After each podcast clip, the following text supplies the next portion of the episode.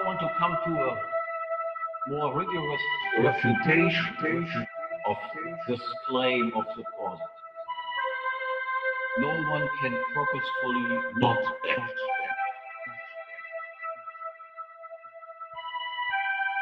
Now consider, however, some economic propositions.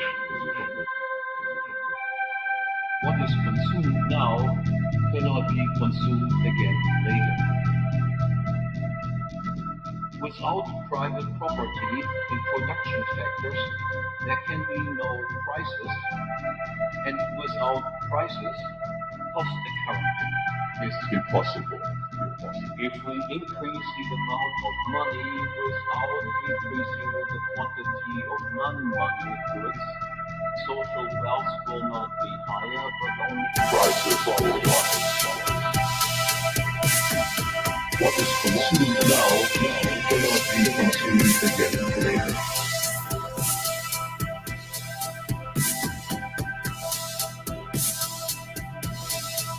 Reputation.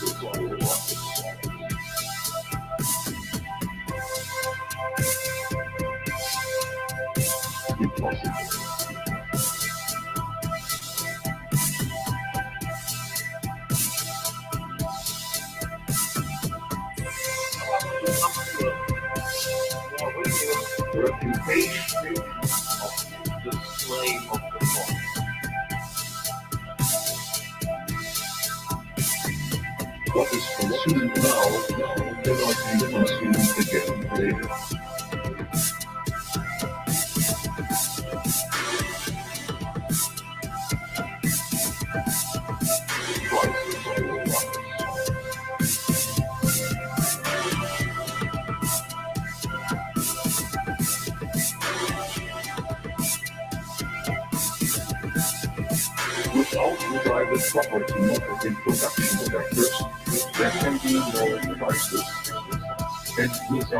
Without prices, cost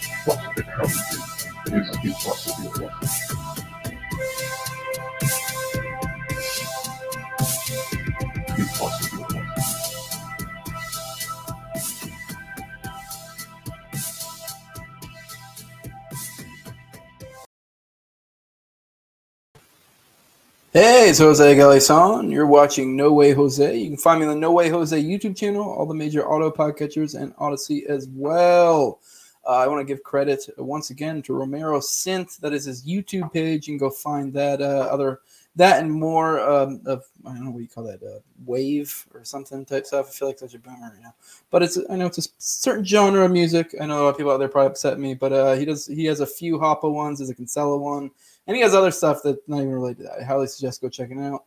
He gave me permission to use these for my intros, uh, even though we both don't agree or believe in IP. But you know, just a polite agreement amongst fri amongst uh, you know, maybe not friends. I guess the wrong word, but you know what I mean.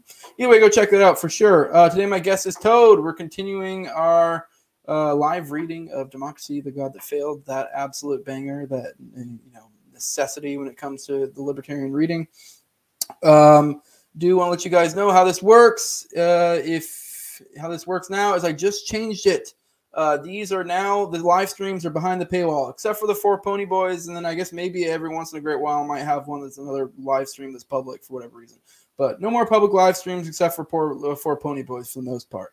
Uh, if you want to have access to the live streams, and then you can even watch them before they're released publicly, uh, I do a, uh live stream for my patrons, and about roughly a week or so later, I put it up public. If you don't have access to to it in the meantime, while it's not public, Uh, you want to be able to see the episodes early, and you go to patreon.com, says No Way Jose 2020. The lowest level is two bucks. I'll give you access to that. I have a five, I have a 10, I have a 20. And also, you can just put up whatever you want too. There's no, you don't have to do on the set amounts. But the $20 level is my, my sponsors, and my sponsors are Mikkel Thorup of the Expat Money Show. Uh, he's your guy if you're trying to get the hell out of the country. He does as a podcast and as a business. So if you just want to kind of check it out, check out the podcast. If you really want to do it, go hit him up. Go find his business. Uh, get on him if you want to, you know, look on getting passports to other places, setting up dual citizenship, just all sorts of stuff, anything like that, pretty much. Uh, I also have Jeremy, who has an Etsy store, etsy.com slash shops, that's Raising Liberty.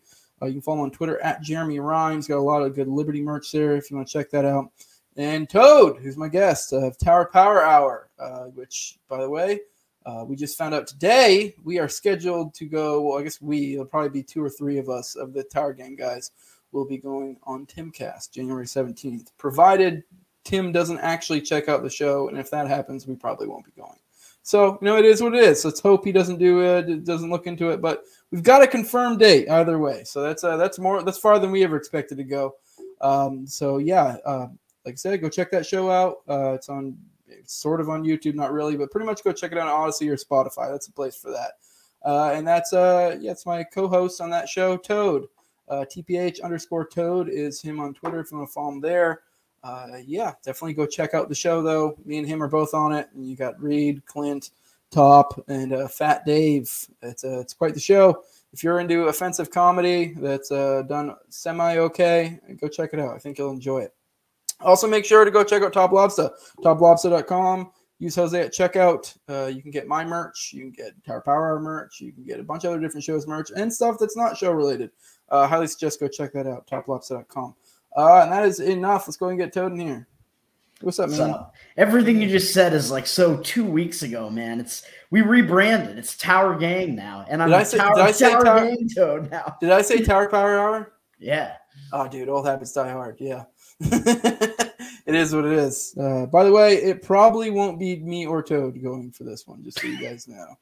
Uh, you know, it's looking Uh-oh. like it'll probably be Clint and Top, and if we can get a third in there, probably be Fat Dave slash Cole, whatever you want to call him. Uh, So- yeah, I'm just the most likely to get you nuked. So Nah, I don't think that's it. But all right, man, you ready to get into some Hoppe? Um, I'm uh, knock out this chapter. Yeah, let's finish it. We're in the middle of chapter four here.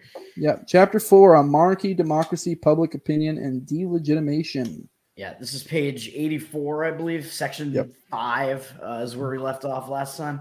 Yep, let's go ahead and get into it. Moreover, with free entry into and participation in government, the perversion of justice and protection, law and order, will proceed even faster.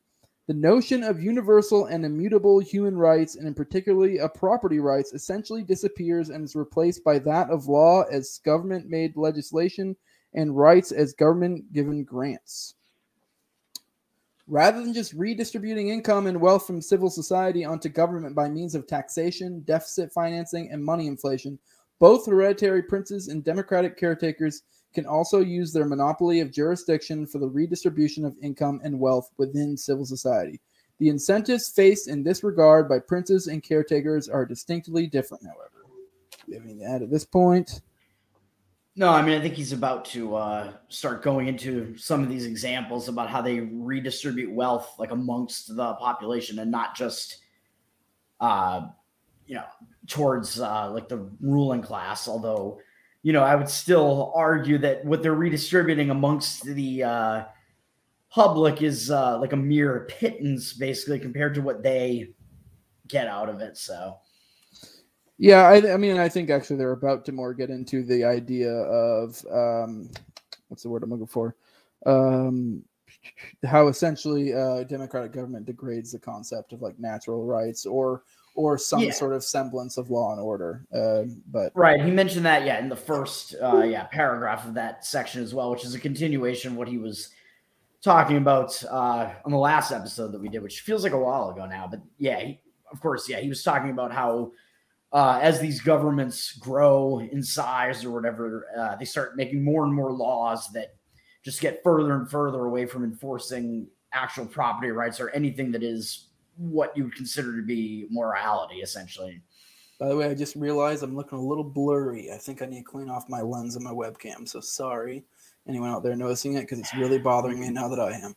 I thought you just were blurry, man. Yeah. Uh, it is instinct instructive to take another look at princely government. As regards redistribution, princes face two disincentives. The first is a logical one. Even though a prince ranks above everyone else, his rights too are private rights, albeit of a somewhat elevated kind. If a prince takes the property of one person and distributes it to another, he undermines the principle on which his own position and security vis a vis other princes rests. Second, from an economic point of view, all general income and wealth de- redistribution from the haves of something to the have nots is counterproductive and reduces the overall value of the territory. This is not to say that princes abstain from redistributive pro- uh, policies entirely, but their policies take, on, take a distinctly different form. On the one hand, they must appear in accordance with the idea of private property rights. On the other hand, they should increase future productivity and hence the country's present value. Accordingly, princes typically grant personal rather than group privileges. They award privileges to haves instead of have nots, and they attend to so called social problems by reallocating labor cultivation, uh, acculturation, and colonization policies rather than redistributing income and wealth.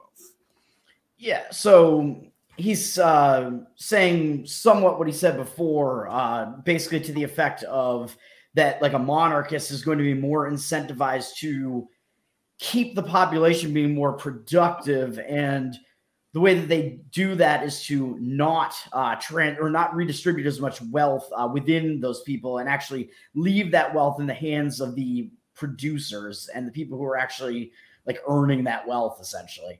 Yeah, I do like the way he frames this. He's kind of coming from the idea of uh, looking at it uh, from a private uh, property right perspective and uh, we've talked about this at length earlier that the uh, the monarchies or the princes or what whatever you want to call them, uh, in a certain sort of way, they kind of operate within private property type things. Obviously, it's not perfect. It's it's not a just property as we would say per our theory, theories of property, but in a certain sense, they sort of operate. The way he said it is like it was almost like they're an elevated version of it, but they to some extent mm-hmm. sort of operate under the same policies. Which we'll, I think we're about to get into even more in how democracy and the just the the premise of it in general degrades the concept.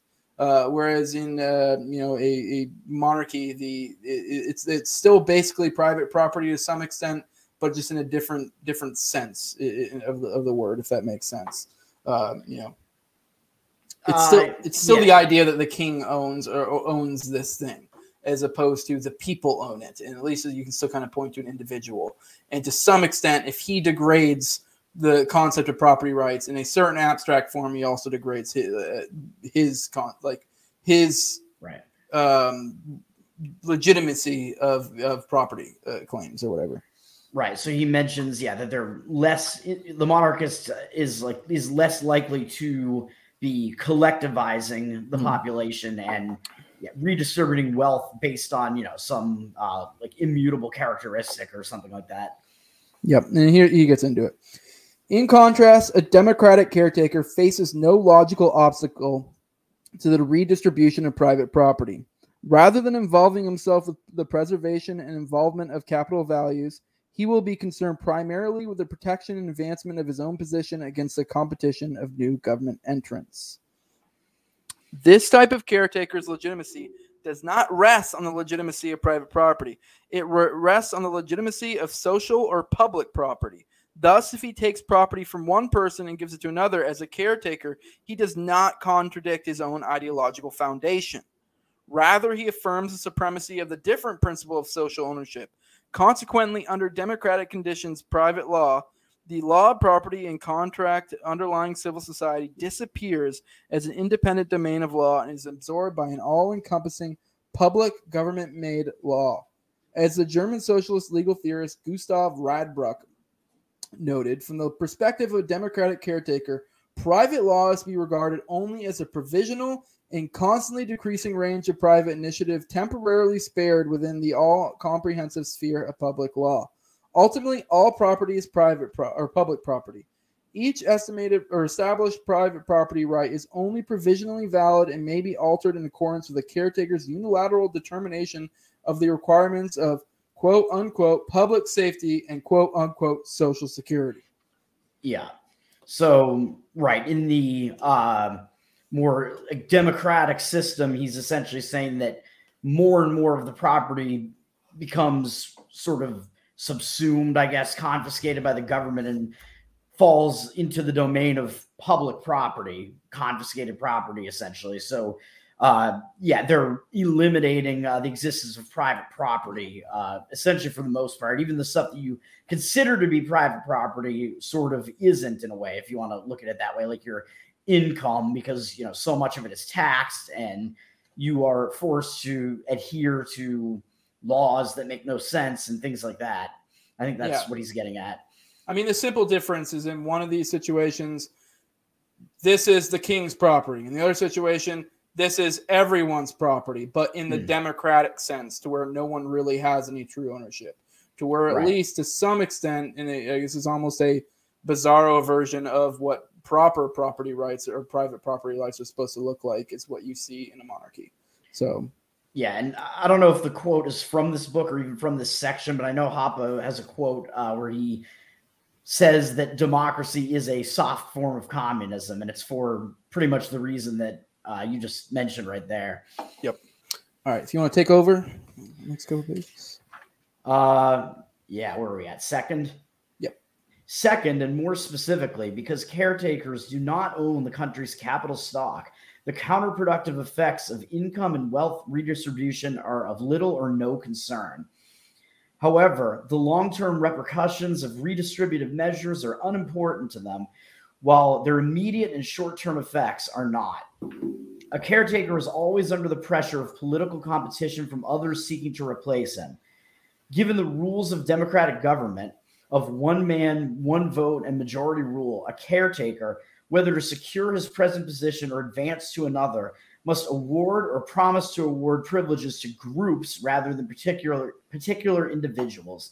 And given that there are always exist more have-nots than haves of everything worth having, his redistribution will be egalitarian rather than elitist. Accordingly, as the result of democratic competition, the character structure of society will be progressively deformed. I mean, to put this simply, uh, in a monarchy, they're more likely to uh, elevate people of substance. Um, and yeah, maybe they may not always get it perfectly right. It could be the king's buddy who has this company that he grants some sort of, um, I don't know, what did they used to grant? I forget. Uh, but anyways, he, he does some sort of legal action of some sort to grant him some sort of privileges.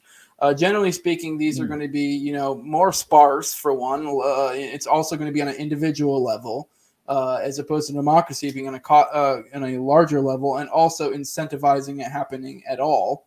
Um, you know, because I, generally speaking, a king is probably going to be not looked on well as if he's going around kind of um, what's the word I'm looking for uh, when you appoint your kids something, but like where he's appointing all his friends to positions. So, nepotism. Yeah, nepotism. People aren't going to like that that that feeling of nepotism, whereas it just happens rampantly in the government. And there's so many of these people that it's hard to keep track of. Because if you're like, oh, some random senator from Wyoming appointed his son to this, that, and this, no one really pays attention. But when you have a smaller right. group, it's way easier to pay attention to. Right. So there is but, like a lot of that nepotism going on in you know the US government. And some of it is like more obvious where you have like the Bushes and the Clintons are kind of like in control of the whole American system of government for decades or something like that.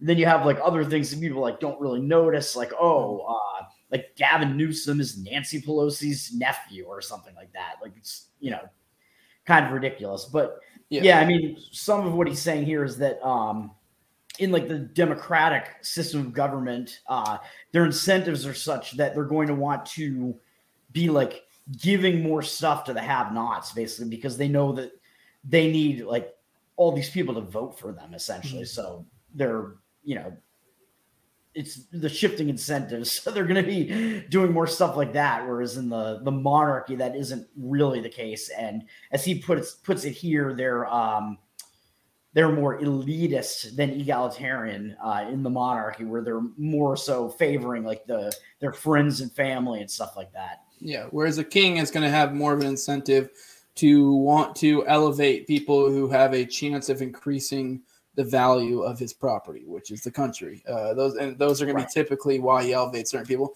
And don't get me wrong, that's kind of like corporate welfare in a sense, but uh, it's more selective corporate welfare. And so, I mean, it's right. It's obviously it's not perfect. Uh, we're comparing systems, but this is Mm. uh, appointing people based on some sort of perceived merit as in elevated positions or privileges is much preferable than to doing the exact opposite and promoting people based on uh, based on their shortcomings, Right. uh, or maybe not even shortcomings, because some of these will be groups that will be like ethnic groups or something like that. But I mean, I guess in a certain sense, just shortcomings, because the, the point they will point to is how these are down downtrodden people or what have you. And I'm not even saying shortcomings in a bad way, like to cast aspersions. There can be reasons for it, but Yeah. point being is, uh, you know, it, and he'll get into this more. The idea is, generally speaking, economically, especially if you have a true free market, typically the people making more money, it's for a fucking reason. Like, yeah, there are going to be in, in today's society some people that, yeah, maybe maybe um, like the Amazon guy wouldn't be as big as he is if he Jeff hadn't Bezos, yeah, yeah. Jeff Bezos, couldn't think of his name. Wouldn't be as big of he, as he is if he hadn't gotten hooked up by government. But let's be Right. real, he probably would still be doing pretty decently. Oh yeah, like with him, with Elon Musk, I think we mentioned him before. Like it's Yeah. they obviously got to a certain level that they got to of their own. Yeah. Um, you know, like that was uh, I don't know what the word I'm looking for is of their own like volition, I guess, if you want to look at it like that. Then at some point, yeah, they became big enough where it's like the go- like people will become big enough, and, or companies will become big enough. The government is like, well, we need to make sure that we like control this power here, basically, right? Mhm. So we need to like start kind of like working in tandem with them. It's that you know um, uh, regulatory capture and stuff like that that Rothbard talks about in uh, progressive era, stuff like that. Um, the other thing I was going to say about this paragraph uh, before I forget, like you could look at it um, in a way uh, like with the monarchy, like if you're looking at how are these rulers incentivized to like maintain their power or stay in power with the monarchy it's more about keeping their family in power so it's more about like uh keeping their you know what they own right now like keeping control of their property making sure it stays in the family handing it down to their heirs whatever whereas in the uh, democratic form of government it's like well how do you make sure that your people stay in power it's by getting people to vote for you Yeah. and your people essentially Yeah, like essentially, like to the nepotism point. Like uh, in democracy, obviously, we mentioned there's it's rife with nepotism, but they don't really have as much of a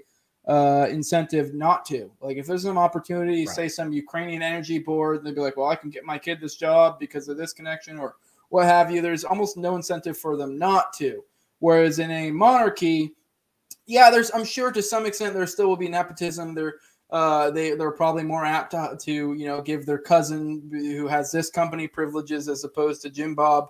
Uh, but you know, um, but they're also going to be incentivized to not be as sloppy as with that because everyone has some family member that's probably a complete fuck up. Uh, And in democracy, that complete fuck up would probably get some sort of job controlling something he probably shouldn't be controlling, or some sort of hookup, or whether it be a government job or some sort of you know uh, you got hooked up with some you know foreign entity or you know kind of like the Ukraine thing. Mm. But generally speaking, like in a in a uh, in like a monarchy, there's no reason or there is there's reason there you're not going to give the retard cousin the the reins of of any sort of power because like yeah i'm sure maybe you'll still help them out here and there but you don't want them actually reducing the value of your property. You don't want to put Yeah. them in a place where it's going to cost your country. If anything you're looking for people who are going to do the opposite. And you know there's some argument to be made with family like these are people you can trust but so there's some benefit to that. But uh you know point being is uh you, you know you're going to get your idiot cousins elected or uh, you know hooked up in democracy whereas the idiot cousins you know are probably not going to get hooked up in a monarchy. Right. but the And- cousins that have it together probably. Yeah. And, and and there is like a lot of stuff to be said about like the like the current uh situation like the US government the way that it's currently structured where like yeah it's not really a democracy but they cast like the illusion that it is so people behave like it is they're told that it is they think that it is. But then you and you could argue well like well this is like still sort of like the democracy that Hoppe is kind of talking about, where it kind of just gets like perverted basically and it becomes this uh thing where really you just have you still have like a dictatorship but it's just like a dictatorship of the many although that really is what democracy is if you think about it um but yeah so i mean but you do have like situations where it's like you you can see obviously there are certain people in the us that are like they're not like allowed. Like the establishment does not allow these people. They do not want these people in power. Like they do not want Trump actually in power. They do not want even like Bernie Sanders to be like in the seat of president because you know they so there's still that going on. Like even though it has that like illusion of the democracy, you have a very limited amount of choices. And if you don't choose the correct person, well, basically fuck you. Like we're gonna choose for you. So there's a lot going on there. All right, let's keep it moving. We focus on this one paragraph quite a bit. Yes, I know. There, was a that was that was an intense paragraph. Yeah. Uh, all right. Uh, for one, regardless of the criteria on which it is based, all redistribution involves taking from an original owner and or producer the haver of something and giving to another non-owner and or non-producer the non-haver of this thing the incentive to be an original owner or producer of the thing in question is reduced, and the incentive to be a non owner and non producer is raised. Consequently, the number of havers and producers declines, and that of non havers and non producers rises. And since it is presumably something good that is being redistributed, of which the haver producers have too much, and the relative number of bad or not so good people and bad or not so good personal characteristics and habits wait. No, yeah, sorry, I just skipped a line there. Uh, that is being uh, yeah, of which the haver producers have too much and the non-haver non-producers too little. This change applies quite literally that the relative number of bad or not so good people and bad or not so good personal characteristics and habits will continually rise, and life in society will become increasingly less pleasant. Rather than colonization, cultivation, and acculturation, democracy will be will be uh, democracy will bring about social degeneration, corruption, and decay. All right, let's not focus on this one too much, but to make Yeah. it simple, essentially the idea there is if you, especially in a democracy, the point being is they typically award uh, or they will elevate the have-nots as opposed to in a monarchy, they're typically going to elevate the haves. Mhm. And if you are a have-not, generally speaking, it's because you likely didn't right, make the right moves or do this or that, or or you could even just been, you know, I mean, don't get me wrong, there are people that do well because they were born with a leg up of some sort, whether it be, you know, some sort of inherited family, familial wealth. But generally speaking, it, there's an economic reason why you aren't making that money. So if Mhm. people are awarding that, uh, you know, awarding that, that is incentivizing that behavior. It just is. There's no way around it. You know, so the idea, and it also on the flip side, if you take away money from someone who is producing, doing the right things, it de-incentivizes them to want to do that. And people will always be like, "Well, that's stupid." Oh, these rich people, you think they're just going to want to make less? Like, no, but there is going to be a small subjective evaluation within their head. They're like, "Well, I don't need to work Yeah. as hard because they're going to Right. charge this much taxes over this rate or whatever." Because so, what is even the point? You know, like just relax, take it, take an extra week every year of vacation Mm-hmm. Yeah. or whatever. you yeah. know? And as we said before, there's like subjective value at play there, uh, which we said in one of the previous chapters, where there's like a certain threshold that needs to be overcome for like what like will it take for somebody to actually like work for it like they will like people will decide to not work uh, to get less back in return than you know what it would take uh, for them Yeah. to work you know what i'm saying Yeah, for example, if like uh, I have a job, if if I was able to get welfare and I only got I don't know five hundred bucks less a month, right okay. I mean, yeah, I'm making less, but it's like I don't have to fucking do anything. exactly Yeah. yeah. so yeah um right so the point there yeah uh, the government uh, by taking from the producers and giving to the non-producers they are incentivizing people to be non-productive and disincentivizing people from being productive which obviously if you take that to you know its logical conclusion you're going to wind up with no production at all yeah, and cause degeneration, like his last point. Right. All right, let's keep it going. Uh, moreover, free competition is not always good. that that is that is a point I see a lot of people getting wrong on Twitter uh, recently. So uh, free competition in the production of goods is good, but free competition in the production of bads is not. A free competition in the torturing and killing of innocents, or free competition in counterfeiting or swindling, for instance, is not good. It is worse than bad. It has already been explained why government, as a compulsory membership organization endowed with the power of ultimate decision making and taxation, must be considered a bad, at least from a liberal viewpoint. It requires a second look to realize that democratic competition is indeed worse than bad. I do like the way he frames this because essentially it points out, in a certain sense, democratic government is essentially almost like a decentralized version of like uh, I don't know, like monarchy or something. And mm-hmm. so like we've already admitted before that monarchy is bad. It's just better than uh, democracy. Is kind of our stance. But in this sense, uh, with this, it's almost like an inversion of the market where you know with the democrat you have so many different people they're all kind of somewhat acting you know essentially right. it creates a free competition of bads is what the democratic government creates more right. so of and uh, mm-hmm. essentially this is why you create a you know it gets bad worse or, or, it gets yeah it gets worse quicker than it does for for monarchy in a certain sense yeah you have people competing to be non-productive or whatever to get more of this welfare money things like that or that paragraph what really brought to my mind when i was uh, talking about the twitter thing was uh, some of the arguments that like Dave Smith was getting into within the last like couple weeks with the sex workers, where they were trying to make the argument that I think it was like Cathy Reisenwitz dumb bitch. She was uh she was saying uh like she made the point, and I was like, this is totally ridiculous point just on its face. And Hoppe says so right here. She's like, well, uh, you know, you have a free market in sex work, and a free market is always a good. It's like, well, no, it's not good if it's a, a market of degeneracy, which is what Dave was saying. He's like, would you want like your kid like doing sex work over something else? Like this is it, it's not a good just because there is like a free market in it. Although I would also argue that it's not even really a free market because there are so many perverse incentives going on. Like what we live in right now, like nothing is really a free market except yeah. for agorism. Hey, Jose. Hell yeah. All right, let's keep it moving. Uh, in every society. In every society, as long as mankind is what it is, people who covet another man's property will exist. Some people are more afflicted by this sentiment than others but people usually learn not to act on such feelings or even feel ashamed for entertaining them. Generally, only a few individuals are, are unable to successfully suppress their desire for others' property, and they are treated as criminals by their fellow men and, repre- and repressed by physical punishment.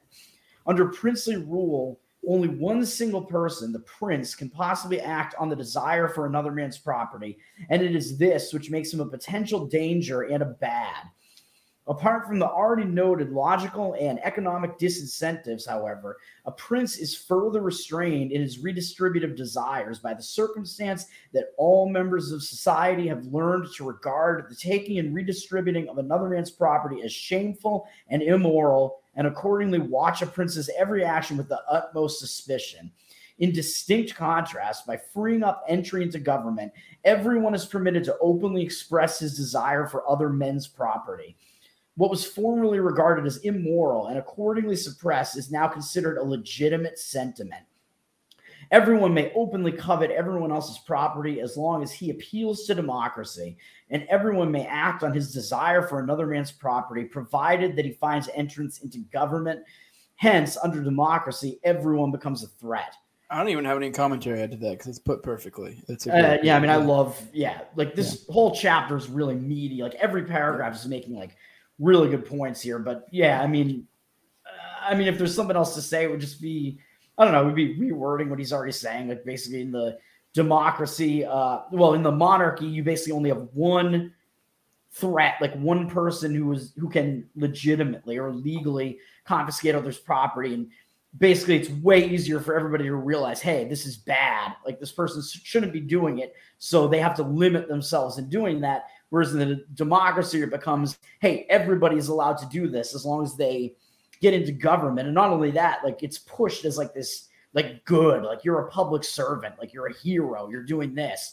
So people, you know, everything gets fucked up. People are incentivized to do this. They're told that it's a good, and uh, all these people basically become legitimate or legal um, confiscators of property, essentially. So you have basically the entire public becomes a bad, whereas in the monarchy, it's just the monarchists. Yeah, because there's only one of them, it kind of limits his desires. So, but all right, let's keep it moving. Uh, yeah. Uh, consequently, under democratic conditions, the popular, if immoral and antisocial desire for other men's property is systematically strengthened. Every demand is legitimate if it is proclaimed publicly under the special protection of freedom of speech. Everything can be said and claimed, and everything is up for grabs. Not even the seemingly most secure private property right is exempt from redistributive demands. Worse, subject to mass elections, those members of society with little or no moral inhibition against taking another man's property, habitual amoralists who are most talented in assembling majorities from a multitude of morally uninhibited and mutually incompatible popular demands, efficient demagogues will tend to gain entrance in and rise to the top of government. Hence, a bad situation becomes even worse. Mm-hmm. Yeah, so it's incentivizing basically like the worst moral actors to want to achieve those roles, right? So, like these roles of power are going to attract like some of the worst people, the people that really want that power. Yep.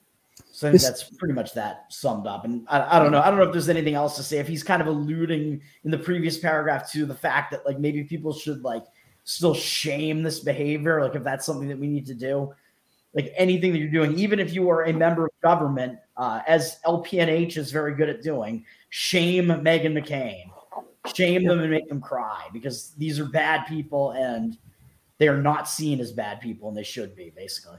I agree with that. Historically, the selection of a prince was through the accident of his noble birth, and his only personal qualification was typically his upbringing as a future prince and preserver of the dynasty and its status and possessions. This did not assure that a prince would not be bad and dangerous, of course. However, it is worth remembering that any prince who failed in his primary duty of preserving the dynasty, who wrecked or ruined the country, caused civil unrest, turmoil, and strife, or otherwise endangered the position of the dynasty, faced the immediate risk of either being neutralized or assassinated by another member of his family, of his own family. In any case, however, even if the accident of birth and his upbringing could not preclude that a prince might be bad and dangerous, at the same time, the accident of a noble birth and a princely education also did not preclude that he might be a harmless dilettante or even a good and moral person. In contrast, the selection of government rulers by means of popular elections makes it practically impossible that any good or harmless person could ever rise to the top. Prime ministers and presidents are selected for their proven efficiency as morally uninhibited demagogues. Thus, democracy virtually assures that only bad and dangerous men will ever rise to the top of government. Indeed, as a result of free political competition and selection, those who rise will become increasingly bad and dangerous individuals. Yet, as temporary and interchangeable caretakers, they will only rarely be assass- assassinated. And I added a little note on that and, and also to little effect because if you were to say supposedly do that thing, I'm not trying to nuke the channel, uh, but uh, you know, in a democracy, that's going to have a far smaller effect and almost no effect. If anything, usually probably a go against whatever your aims are, uh, because someone else will just take over and it'll just cause some sort of backlash to your, uh, you know, whatever movement you got going on. But in a monarchy, that could actually shake up some things. so, you know, yeah, yeah, in the democratic, uh, yeah, system, yeah, like what is that going to do? Like just somebody else that's in the same regime is just going to replace that person. My uh, my footer note there was going to be. Uh, like I don't know, John Wilkes Booth is kind of based or something like that. Yeah. That better not get your channel nuked. But no, I uh, do like uh, the biggest thing I liked about that is that previous paragraph.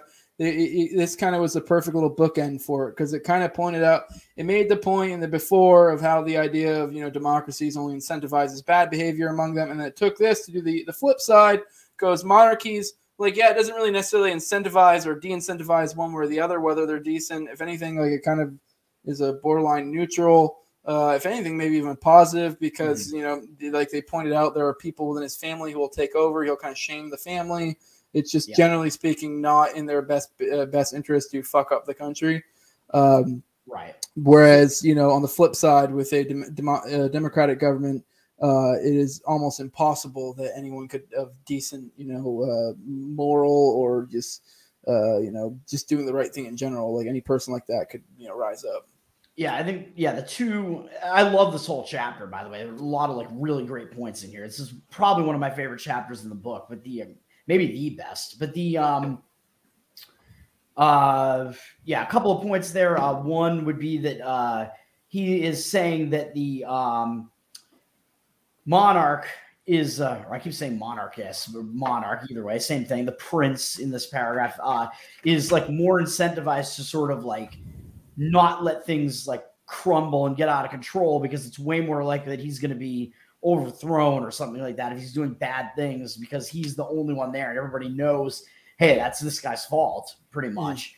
Whereas in, in, the democracy, all those lines get blurred. You don't really uh, necessarily, you're not really aware of that as much. You're not really putting the blame on the right people as much. Um, and uh, oh, right, the other point there, which you were kind of just saying, is that like when you have the situation of the monarchy, which I think this is one of the main reasons why he would prefer a monarchy over a democracy, is that in the democracy, there is the possibility that you get a benevolent monarch, essentially. Like even if it's unlikely, like you might end up with if you want to consider North Korea to be a monarchy. I don't know if you do. I mean, it is a dictatorship of some kind. Yeah, you might wind up with something really bad with a single ruler like that. But you also might wind up with like, I don't know, Liechtenstein might be a better example than that, where you have like a prince that's not that bad, right?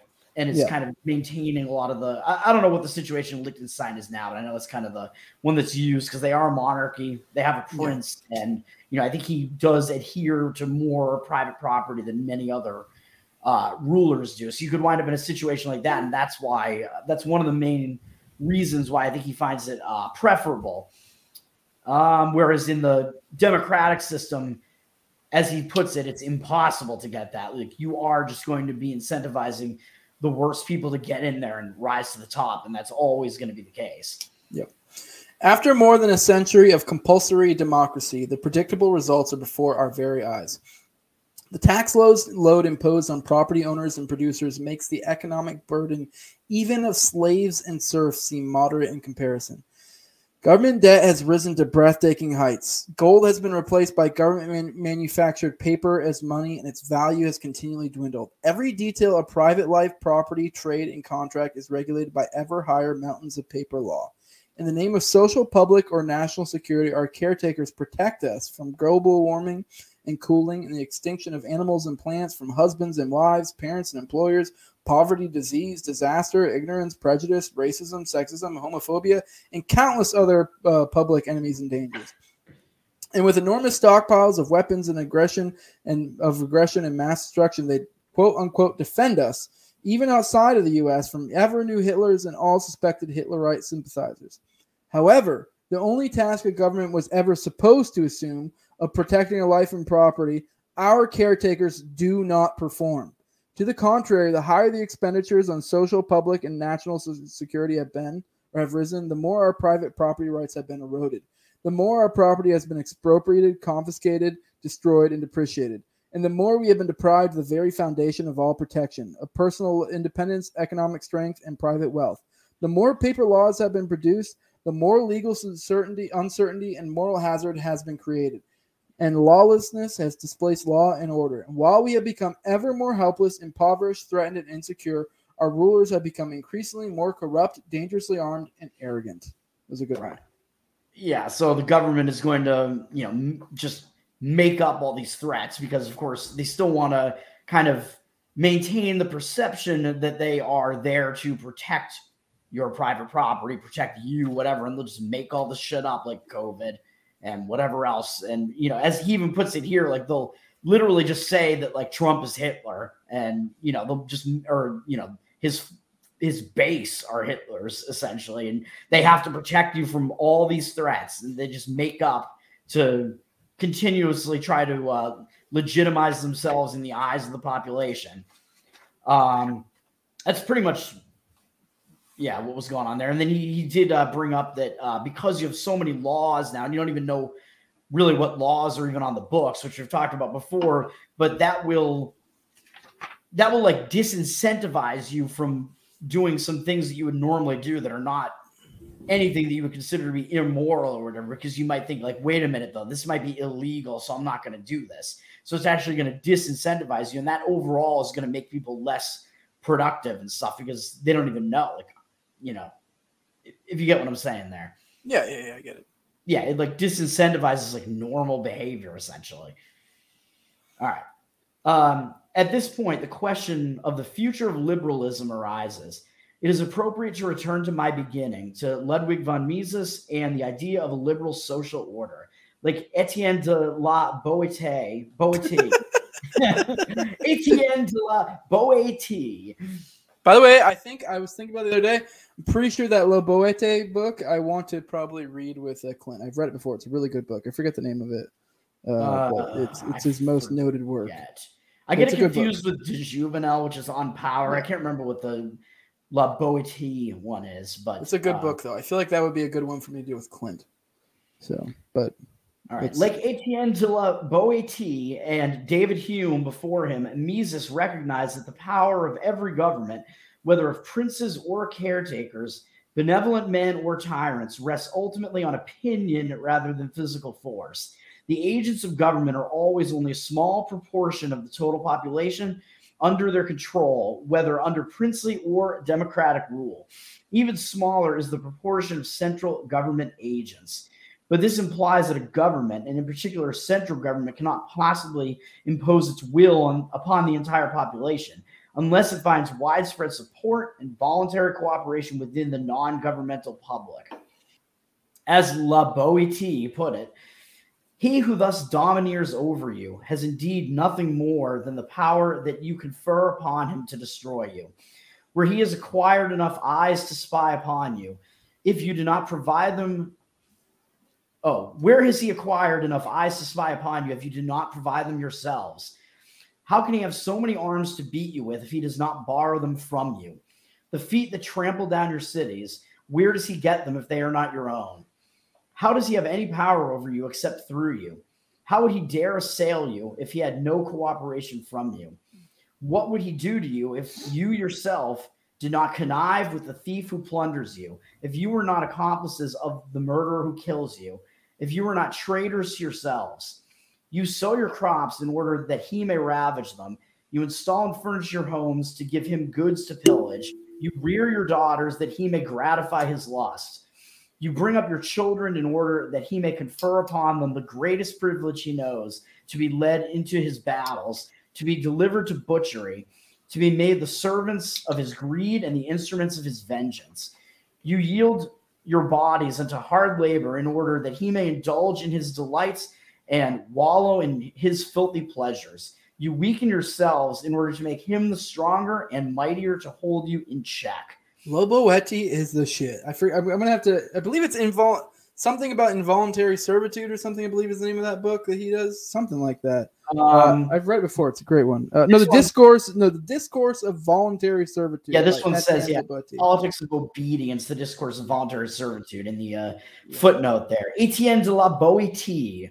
Yeah, I don't know if I would put that in like the top five or top ten like essential reading, but it's like almost silly. That is like one, that is an, a great book. Like, so I highly suggest people check that. Right, out. and that was uh, that was definitely a long, like kind of flowery, uh, flourishy way to kind of say the same thing over and over again, but basically like you are party to uh you know your Yeah. own uh being ruled over essentially. Like you are allowing this to happen and uh Hoppe is making that point you know in the paragraph that he used that and basically the government propaganda propagandizes you and has to take control of the corporate press uh, because they they need you to buy into them buy into their legitimacy and they have to continually do that. And we're seeing i think they're starting to lose their grip more and more here as as we have been seeing which is kind of uh, the white pill kind of the Yeah. michael malice uh, look at things there. Um yeah so but and you know as he's pointing out here the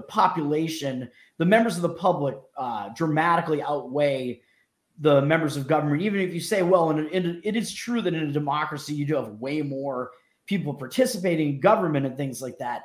But we're talking about like a lot of these like people that are in you know smaller levels of government and stuff like that like they're kind of like normal people and they could like see the light let's say. Like they could be like red pill your local sheriff maybe or you know some like local school teacher or something like that. As much as i bash you know school teachers and cops and stuff like that that is true that you could like um you know you know what i'm saying? Like the people that are like really like true evil that are like the ruling class like if you want to call it the deep state and the people like that like they are outnumbered by the public by quite a bit so if more people were to actually see that, uh, they might be able to, you know, reject this and not comply. Although, of course, what we saw with COVID is that that has not been the case, however, and people have been complying in a massive way, which is not good. But there's also a lot of people not complying in a massive way as well. So it's a it's Sure. a tale a tale of two worlds. And he kind of goes uh you know agorism light here in this section uh, that you're going to probably continue to read because I do remember I read this a few days ago. I was reading through this again, and yeah, it's a it, it's pretty good. Uh, he, he kind of starts, you, and I think we'll see in a you know a page or two. We'll start seeing the beginnings of kind of his what must be done type stuff that he uh, he wrote later. But uh, I'll let you keep going. All right. Uh, La Boétie's 16th century treatise. It also. oh, where are you? You're at. However, if the power of government. Oh shit. I missed that bottom paragraph. I was like, wait, that doesn't make sense. However, if the power of every government rests only on opinion and consensual cooperation, then, as Mises' foremost student and our other intellectual master, Murray N. Rothbard, explained in his introduction to La Boétie's 16th century treatise, it also follows that each government can be brought down by a mere change of opinion and the exercise of sheer willpower. Quote, for if tyranny really rests on mass consent, then the obvious means for its overthrow is simply mass withdrawal of that consent. And that is, uh, I think that's still from uh, La Boétie, I'm pretty sure, that quote.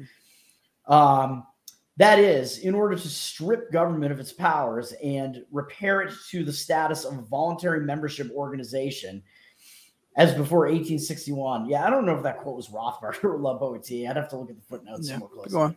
It is not necessary to take it over, to engage in violent battle against it, or even to lay hands on one's rulers. In fact, to do so would only reaffirm the principle of compulsion and aggressive violence underlying the current system and inevitably lead to the replacement of one government or tyrant by another. To the contrary, it is only necessary that one decide to withdraw from the compulsory union and reassume one's rights to self protection. Indeed, it is essential that one proceed in no other way than by peaceful secession and non cooperation.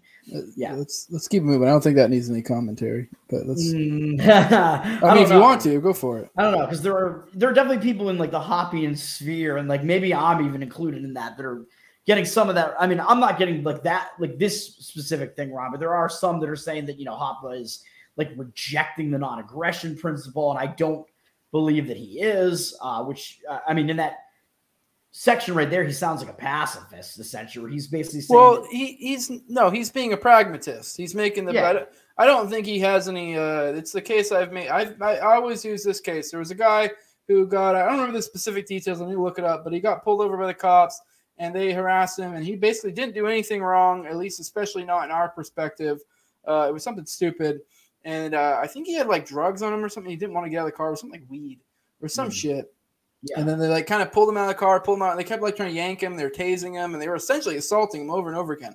And then he all of a sudden just got out, pulled the gun out from waistband, blew them both away. Now, in a in, in our per, uh, you know generally speaking, our perception of morality in a libertarian sense, I don't think that was technically morally wrong. I mean, maybe you could say it was disproportional uh, in a self defense. I disagree because essentially these were two individuals that he He's- he did he broke he, he disregarded no one's property rights he did nothing wrong he wasn't yeah, he's definitely allowed to defend himself. yeah he defended himself he essentially they he was being electrocuted repeatedly being assaulted physically by them trying to remove him and you know essentially hurting him and he came out and blew them both away Hmm. that is in my opinion morally you know on the up and up but pragmatically very dumb that guy's going to spend the rest of his life in a jail in a jail cell Right. it's not a very smart choice. And that's I think that's kind of like uh, I, I wouldn't uh, characterize this as pacifism. Mhm. It's kind of making the Yeah. point that uh, especially in regards to governments and, and especially in a violent overthrow because that's not what Hoppe uh, you know pushes for at all. Right. I mean, I guess you could make a case that's sort of violent if you're going the argument of government is violence, but that's murky, weird bullshit, and I don't really like that. If or you not government make- is violence, but voting case, is yeah. violence. Yeah. Right. If But- you want to make a case for yeah, d- defense of some kind there. Yeah. So Hoppe obviously is arguing for secession. He he would Yeah. prefer peaceful secession, of course. Uh, I think all of us would.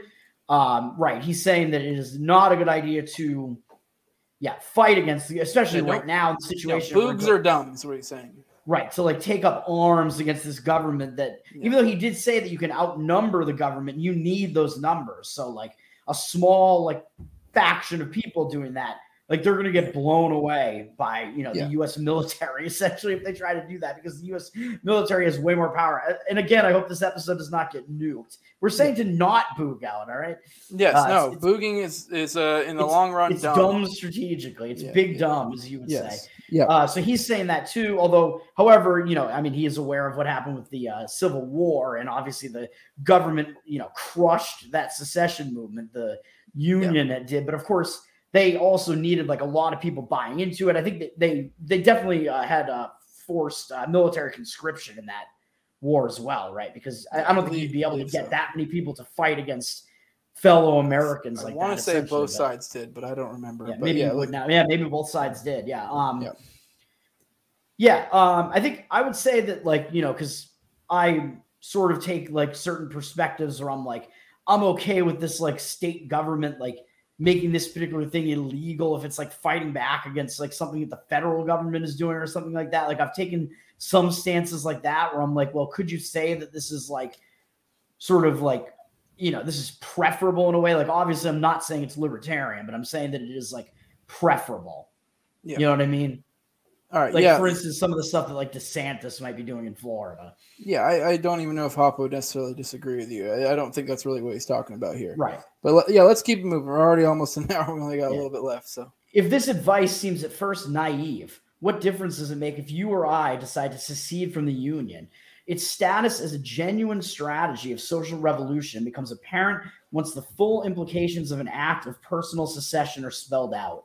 The decision to secede involves that one regard the central government as illegitimate and that one accordingly treat it and its agents as an outlaw agency and foreign occupying forces.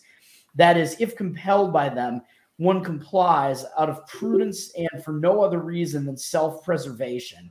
I'm But telling one- you, Hoppe's a good ass agorist. I'm telling Yeah, you, if you read yeah. that shit. But one does nothing to support or facilitate their operations. One tries to keep as much of one's property and surrender as little tax money as possible. One considers all federal law, legislation, and regulation null and void and ignores it whenever possible.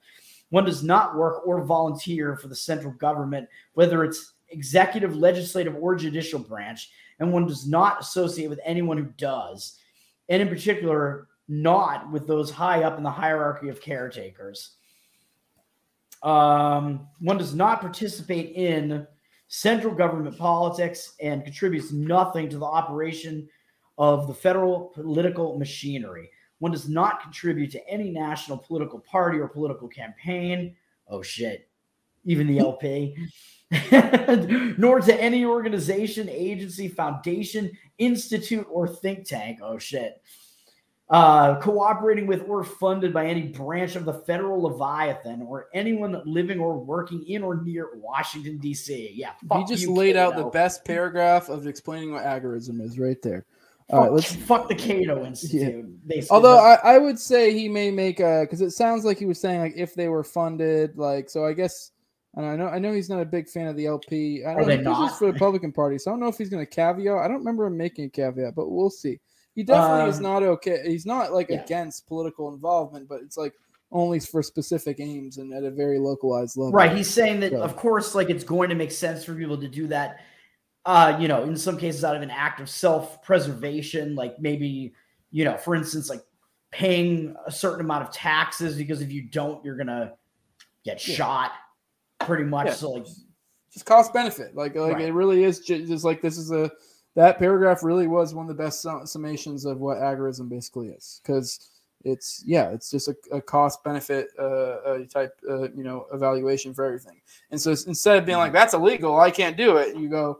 Okay, well that's illegal. What is the fine? What is the likelihood I'm going to get caught? What do I stand to benefit from this? If the cost outweighs the, the, the benefit, then you don't do it Yeah, and it's really hard to avoid in a lot of cases. Like, oh, I, like you know, I I need to make money to support myself, or I need to support my family, or whatever, and that might mean that I have to work for, you know, some company that you know is in some way being supported by the government. Like so many of them are now. It's difficult yeah. to not get trapped in that in some way. Like, you know, I I try to avoid it. You know, I've worked for like small companies, but it's you know it's hard to avoid. Like you when you work for a company yeah. like that, you can't even avoid uh, having to pay taxes because they just take payroll just takes it out of your paycheck, and there's nothing you can even do about it. Yeah, that's why people look at like agorism or something, or or just what Hoppe is laying out here as some sort of a binary or absolute or silly. Because I mean, now the idea is that you just understand there are preferable modes, preferable things. If you're if you could take a job that makes I don't know five hundred, a thousand dollars less a month, but you know it's not as connected to you know, or you're able to not file taxes or what have you for one, it's like also beneficial from a libertarian sense, but uh, generally speaking, it'll probably be beneficial from a personal uh, sense too. Because if it's like if you're able to conceal more of that money, it gives you you're less tied up in the government. You may not get forced to get a pokey poke or, or whatever, whatever thing. There are going to be benefits. So right. it's just a you know uh, weighing the benefits from a different frame of mind, from our frame of mind. Right. And of All course, right. as we know, I uh, put my job on the line to avoid getting the uh, the jab, which I think I'm particularly at risk uh, to it. So yeah, the jab, you know, self yeah. self preservation again. I had to. Do, it wasn't you know just principle in that case. It was also self preservation. Although I think it made sense in both ways. Like there's like a tipping point where you got to just like fight this shit, right? Like I'm like yeah. whatever. Like I'll I'll lose my job over this. Yeah, you know. Instead, with as much as one's property as can be possibly secured from the hands of government, one begins to provide for one's own protection and adopts a new systematic twofold investment strategy. On the one hand, just as the existence of, of private crime uh, requires an appropriate defense, such as locks, guns, gates, guards, guards, and insurance, so the existence of government requires specific defense measures that one invests in such forms and at such locations which withdraw, remove, hide, or conceals one wealth as far as possible from the eyes and arms of government. But defensive measures are not sufficient. In order to gain full protection of one's property from the reaches of government, it is necessary not to remain isolated in one's decision to secede. Not everyone must follow one's example, of course. Indeed, it is not even necessary the majority of the entire population do so. It is necessary, however, that at least a majority of the population at many separate localities do. And to reach this critical lab, level of mass withdrawal, it is essential to complement one's defensive measures with an offensive strategy to invest in an ideological campaign of delegitimizing the idea and institution of democratic government among the public. Yeah, so I would say they're like he's almost he's a little bit like arguing against agorism. I would say there because as you probably know, like my uh, criticism of agorism uh, tends to be that I don't think that it's a scalable solution. Where well, he's not, like, I would put no, he's not here. He's just saying the more the people do, the better. That's all he's saying which is he, what I've always he is, said. He before. is talking about scale, and I think what he's what he's getting at here is that you need enough people to be doing this with you that you're going to be able to have enough people that are producing things and enough like cooperation between people that you'll still have like free market capitalism going on here basically i mean he's not saying that at all he really is just saying you need more people and the more people, the better. It's always going to be better. The more people you can get engaged with a true free market, the better. I mean, it's not a binary. If you're looking at a binary, you're wrong. Obviously, though, if you can get a mass amount of people, especially you know, especially if it's at a localized level, that's like the a large. Say you were able to get, I don't know, New Hampshire. If they got to a uh, a boiling point to where they had enough people are just like fuck this, I'm out. They they, they have more power the more people do it, the better, but it's obviously preferable. But like we said before, it's not a zero or a one. The idea is you push Correct. it to the limit. And if it's at a point to where it's going to be at your detriment, to a point to where whatever profits you're going to gain or whatever personal uh, subjective value you feel you gain from it is, uh, you know, exceeded by the uh, the subjective costs, then yeah, you, you don't pursue that action. The idea is you just are kind of trying to push it to the edge where you can, when you can and the more people that do it as well, the better. And that's that's mm-hmm. all he's saying here. Yeah, no, I agree with you that it's not a binary. I, I do still think he's alluding to like what I'm saying, although maybe I'm just inferring it, but I do think that is also a correct point. But he is saying, yeah, you need numbers, but I think it's for a bunch of reasons because it's for Mhm. the ability to defend yourselves. Um, you know, the fact that you need that many people like on your side, essentially. But I do think it's also for uh, what I said, like you know, cooperating in like a market, basically. So Yeah, no, I mean, I wouldn't disagree that you should cooperate in the market. That's Yeah. what agorism is. Uh, the mass of people, as Lobo, La Boetie and Mises recognize always and everywhere, consists of brutes, dullards, and fools, easily deluded and sunk into habitual su- uh, submission.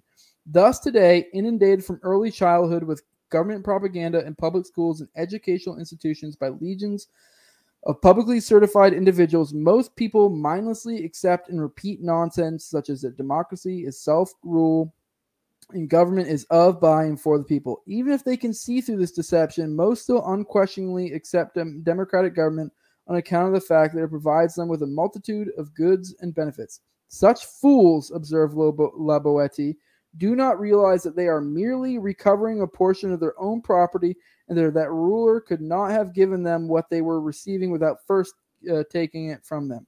Thus, every social revolution will necessarily have to begin with just a few uncommon men, the natural elite. This is how La Boetie describes this elite and its role. There are always a few, better endowed than others, who feel the weight of the yoke and cannot restrain themselves from attempting to shake it off.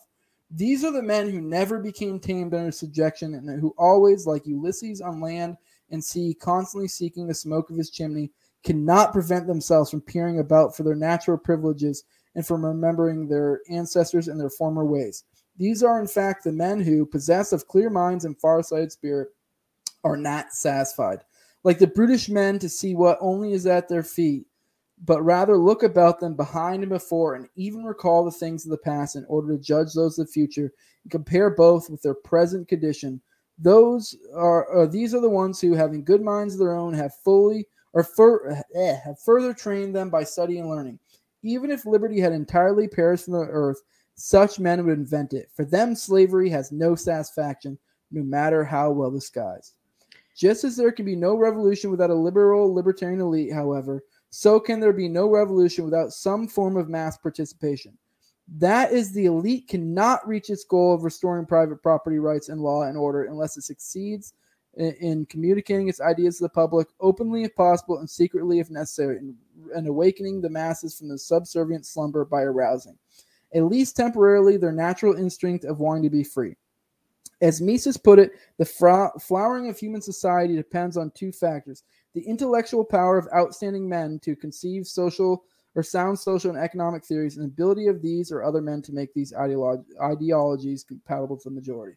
So this right here is, I think, what he's building to. I think you were missing the point earlier. He was building to his intellectual point that this is kind Sure, of or the intellectual elites, uh, or the just elites in general, where these were kind of the missing portion that he was kind of alluding to, with he was building up to Mhm. with that paragraph. Yeah, yeah. Which I need, like- agree. yeah, I agree. Yeah, you need Yeah. like you need that many people to, yeah, like be red pilled essentially. Like I like how like this book, yeah, like you can just apply it to what's going on right now, and it all just yeah fits perfectly. But yeah, like he's essentially saying like you need a certain that critical mass of people to be like red pilled in order to uh, be able to like do this. And in this case, what he's saying is essentially secede from the federal government at least, and yeah, just totally reject that uh, basically. So yeah, I think that it's I think that it's all three of those things uh, Yeah. combined. Like you, first, you need all those people to buy into that, understand that, believe that. So then you have enough of those people that are going to do that, and then it becomes you know, and you, the reason that you need that are like the things like I said, like you need that amount of people to be able to you know defend their property because well the government might come after you if you're trying to do that so you need you know the numbers to defend yourselves and you need um you know you need that like enough people that are producers and stuff and you know market cooperation and stuff like that as well. So i think all of those things apply and get rolled uh, into one there. And i don't know if there's anything else to add there. He's basically saying really. that like the masses are blue pill the education system is continuing to keep them that way and stuff like that. And you need like this small portion of you know again his like natural elites. But in this case these are like the elites that are sort of like the real libertarians like the elites that understand like what is actually going on and are willing to do something about it, basically. Yep. Hence, the decisions by members of the elite to cede from and not cooperate with government must always include the resolve, resolve of engaging in or contributing to a continuous ideological struggle. For if the power of government rests on the widespread acceptance of false, indeed absurd, and foolish ideas, then only the genuine protection is the systematic attack of these ideas and the propagation and proliferation of true ones. Yet, just as one must be always cautious and careful regarding one's material investments, it is equally important that one be eternally vigilant and selective in one's ideological investments. Mm-hmm. In particular, in this endeavor, is not sufficient to merely criticize or support critics and criticisms of specific government policies or personalities, for even if correct and popular, such criticism does not penetrate to the root of the problem. In the terminology of the New Left, it is it is immanent to the system and thus harmless from the point of government. Accordingly, any support given to such efforts, however well intended, is at best wasteful and at worst further increases the power of government. Rather, while criticisms and critics of government may start with specific policies or personalities, or even if they must do so to attract mass attention, everything and everyone worth supporting will have to go further. Every critic and criticism deserving of support must proceed to explain each and every particular government failing as symptomatic of an underlying flaw in the very idea of government itself and of democratic government in particular. In other words, no critic or criticism is worthy of anyone's support unless it exposes as intellectual flaw, fraud the two pillars on which all government power rests the belief the protection of private property, unique among all goods, necessitates a compulsory monopoly. And that private property and protection are best secured if entry into this monopoly of law and order is free and its directors are elected democratically. It's a lot. That is a lot. Um, yeah. So, I mean, I would say that, like, obviously, yes, I'm a fan of, you know, criticizing these people as, you know, I mentioned the LPNH Meghan McCain thing. I am definitely a fan of that because I do think that it attracts attention. And I think Yeah. that is why you would do something like that. You want to bring more eyes to you, and then they're going to see, hey, like, what else do these people have to say? So I think it's, Yeah. I do think that that's uh, pretty valuable in doing something like that. Um, I might like maybe disagree with Hoppe a little bit here about like like I'm not really sure that like uh, other than like people that are really like uh kind of like wired to like understand this like I'm not or you know to like really like want to like hear these arguments that are you know the real like I don't know like theoretical arguments and stuff like that. Like, I don't know if that's really going to like reach enough people that way. I think his point though is that like that is what you need to get to. Because if you're only at a point of well fucking look at look at fucking Joe Biden. Look at what he did. Durr, durr, durr, and that's all Yeah. you're focusing on as opposed to like you know well this person this. If you're like well I don't know. I think we should stick at a four percent tax rate as opposed to a six. Like if you're in that type of uh, you know that's what kind of what he's getting at. And like for example the, the McCain thing like teasing her I think if like if it had only stopped it there, uh, you know, by this, you know, what Hoppe just said here, he'd probably uh, be like, "This is dumb." But if then Yeah. you take that moment to then reframe it and be like, "This, this, this, this, this," look at the fucking follies of government, then you get your point. And he, he even said Yeah. that in there. I don't remember specifically what he yeah said. look but at the wars yeah, exactly He Yeah, said like um, if you can use it as to like kind of draw attention initially, is essentially he said something along those lines. Right. Um yeah. I don't know if I'm yeah explaining what I'm trying to get at, but you you might understand what I was like maybe like w- w- what he's probably saying here like we need people to be less retarded and I don't know how to make that happen really because right now I think like the way that you're to the way that you're to reach people right now is uh is definitely to like focus on like the things that they care about the most, which is to be the stuff that like hits them at home the closest, you know what I mean? Yeah, well, I would say probably. I mean, if I had to guess, maybe I'm reading between the lines a little bit here. Um, Hoppe wouldn't necessarily probably disagree with you. There are a lot of stupid people that aren't Yeah. going to move. But at the end of the day, this is why he brought up his point of elites. So the idea is that hopefully maybe you can influence the thinking of elites. And that doesn't mean like elite in the like some billionaire because people are like, oh, how is a elite? It could just mean someone who's The excels in their yeah. field or just is essentially smart. Essentially, you're looking for the remnant, the Ron Paul remnant. There are going to be Mhm. people out there who see your arguments and it clicks with them. And those are the people that will then take those ideas and move forward. And you know, the idiots out there are essentially the center, and the center just kind of follows.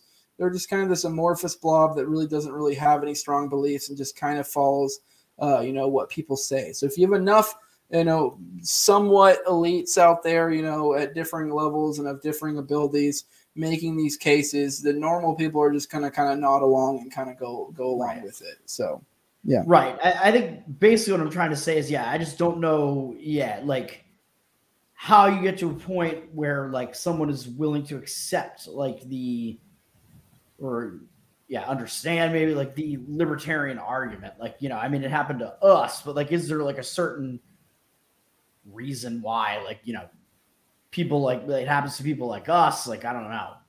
I don't know, man. But I guess you're you're saying, you know, we need to reach like everybody who is like us and who will yeah, hear that and understand it. I don't know. But Yeah. all right. Um In fact, there must never even be even the slightest wavering in one's commitment to uncompromising ideological radicalism. Not only would anything less be counterproductive, but more importantly, only radical, indeed radically simple ideas can possibly stir the emotions of the dull and indolent masses.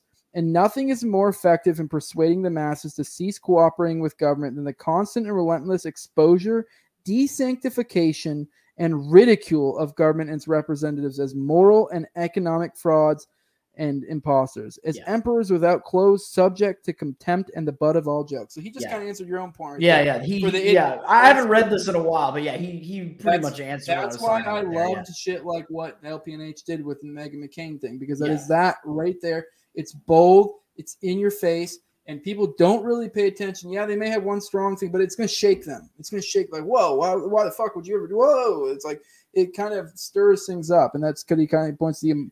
That's the only thing that can possibly stir the emotions the dull and indolent masses, and they're going to feel some sort of way about it, and that is how you stir shit up.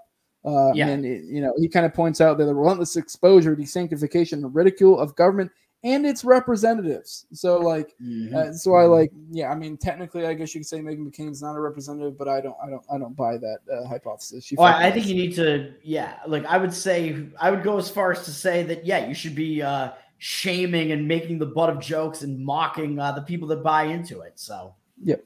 yeah, If and only if the members of the natural liberta- uh, liberal libertarian elite have fully grasped this lesson and begin to act accordingly, will liberalism have a future. Only then will they have done what La Boetie advised us all to do.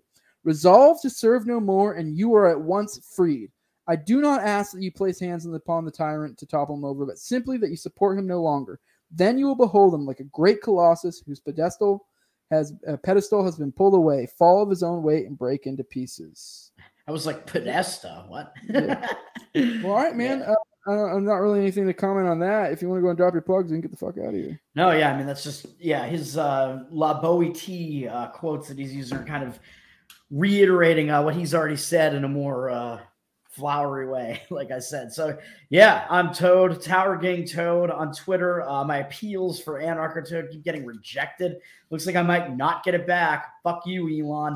Uh Tower Gang podcast. Uh that's every Wednesday night. Uh we're we do offensive comedy. That's me, Jose, Cole, aka Fat Dave, Clint from Liberty Lockdown, Top Lobster, and sometimes Reed Coverdale. And as Jose was saying, uh, some of us are going to be on Timcast now uh, in January. So we're looking forward to that. Uh, this Wednesday, uh, we have Chris from Brooklyn, I believe, coming on. So we got a guest on this one. It's going to be a fun episode, funny episode, 9 11 p.m. every Wednesday. Uh, we do stream to YouTube. And we're on uh, Odysee. Uh, basically, all the major platforms are kind of still still on there, but live streaming YouTube, Odysee, and we are on Patreon. So Tower Gang, Tower Gang Pod everywhere, basically. All right. Uh, this is the No Way Jose show. You can find me on YouTube, all the major audio podcatchers, Odysee as well. If you want to follow me on Twitter at SeniorJose2020, unless I get my old accounts back. Uh, if you want to support me, patreon.com No Way Jose 2020. I appreciate all my patrons out there and everyone supporting this content. Please be sure to like, share, subscribe, comment, all that good stuff. If you don't want to give me money, that's that simple thing you can do. Just share it around. I appreciate it. With that, we are out. We'll be back again soon. Boo.